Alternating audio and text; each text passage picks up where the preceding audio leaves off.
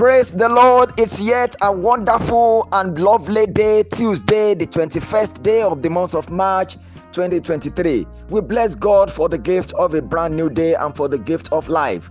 Beloved, today in the name of the Lord Jesus Christ, I proclaim you blessed in the name of Jesus Christ.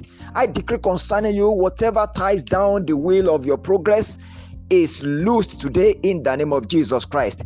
Everything that stagnates you is removed from your ways today in the mighty name of the Lord Jesus. The Lord will give you speedy progress, speedy and swift accomplishment in the name of Jesus Christ.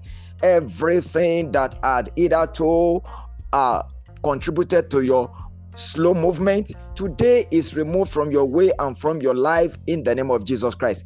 Every habit that has stagnated you, every behavior, every character that has stagnated you, today the Lord is changing them, replacing them with great characters, with ideas, with things that will move you forward. Receive it today in the name of the Lord Jesus Christ. I welcome you to Inspirations for today. My name is Life Adekunle David, bringing you live inspirationals based on God's infallible word. I continue to share with you today my inspirations on the subject of laziness. And here are the inspirations for the day. 1. With a lazy attitude, nothing good in life can be achieved except failure. Beloved, kill laziness today before it destroys you. 2. Lazy people find pleasure in things that do not matter to real life and living. Beloved, what are your priorities? 3.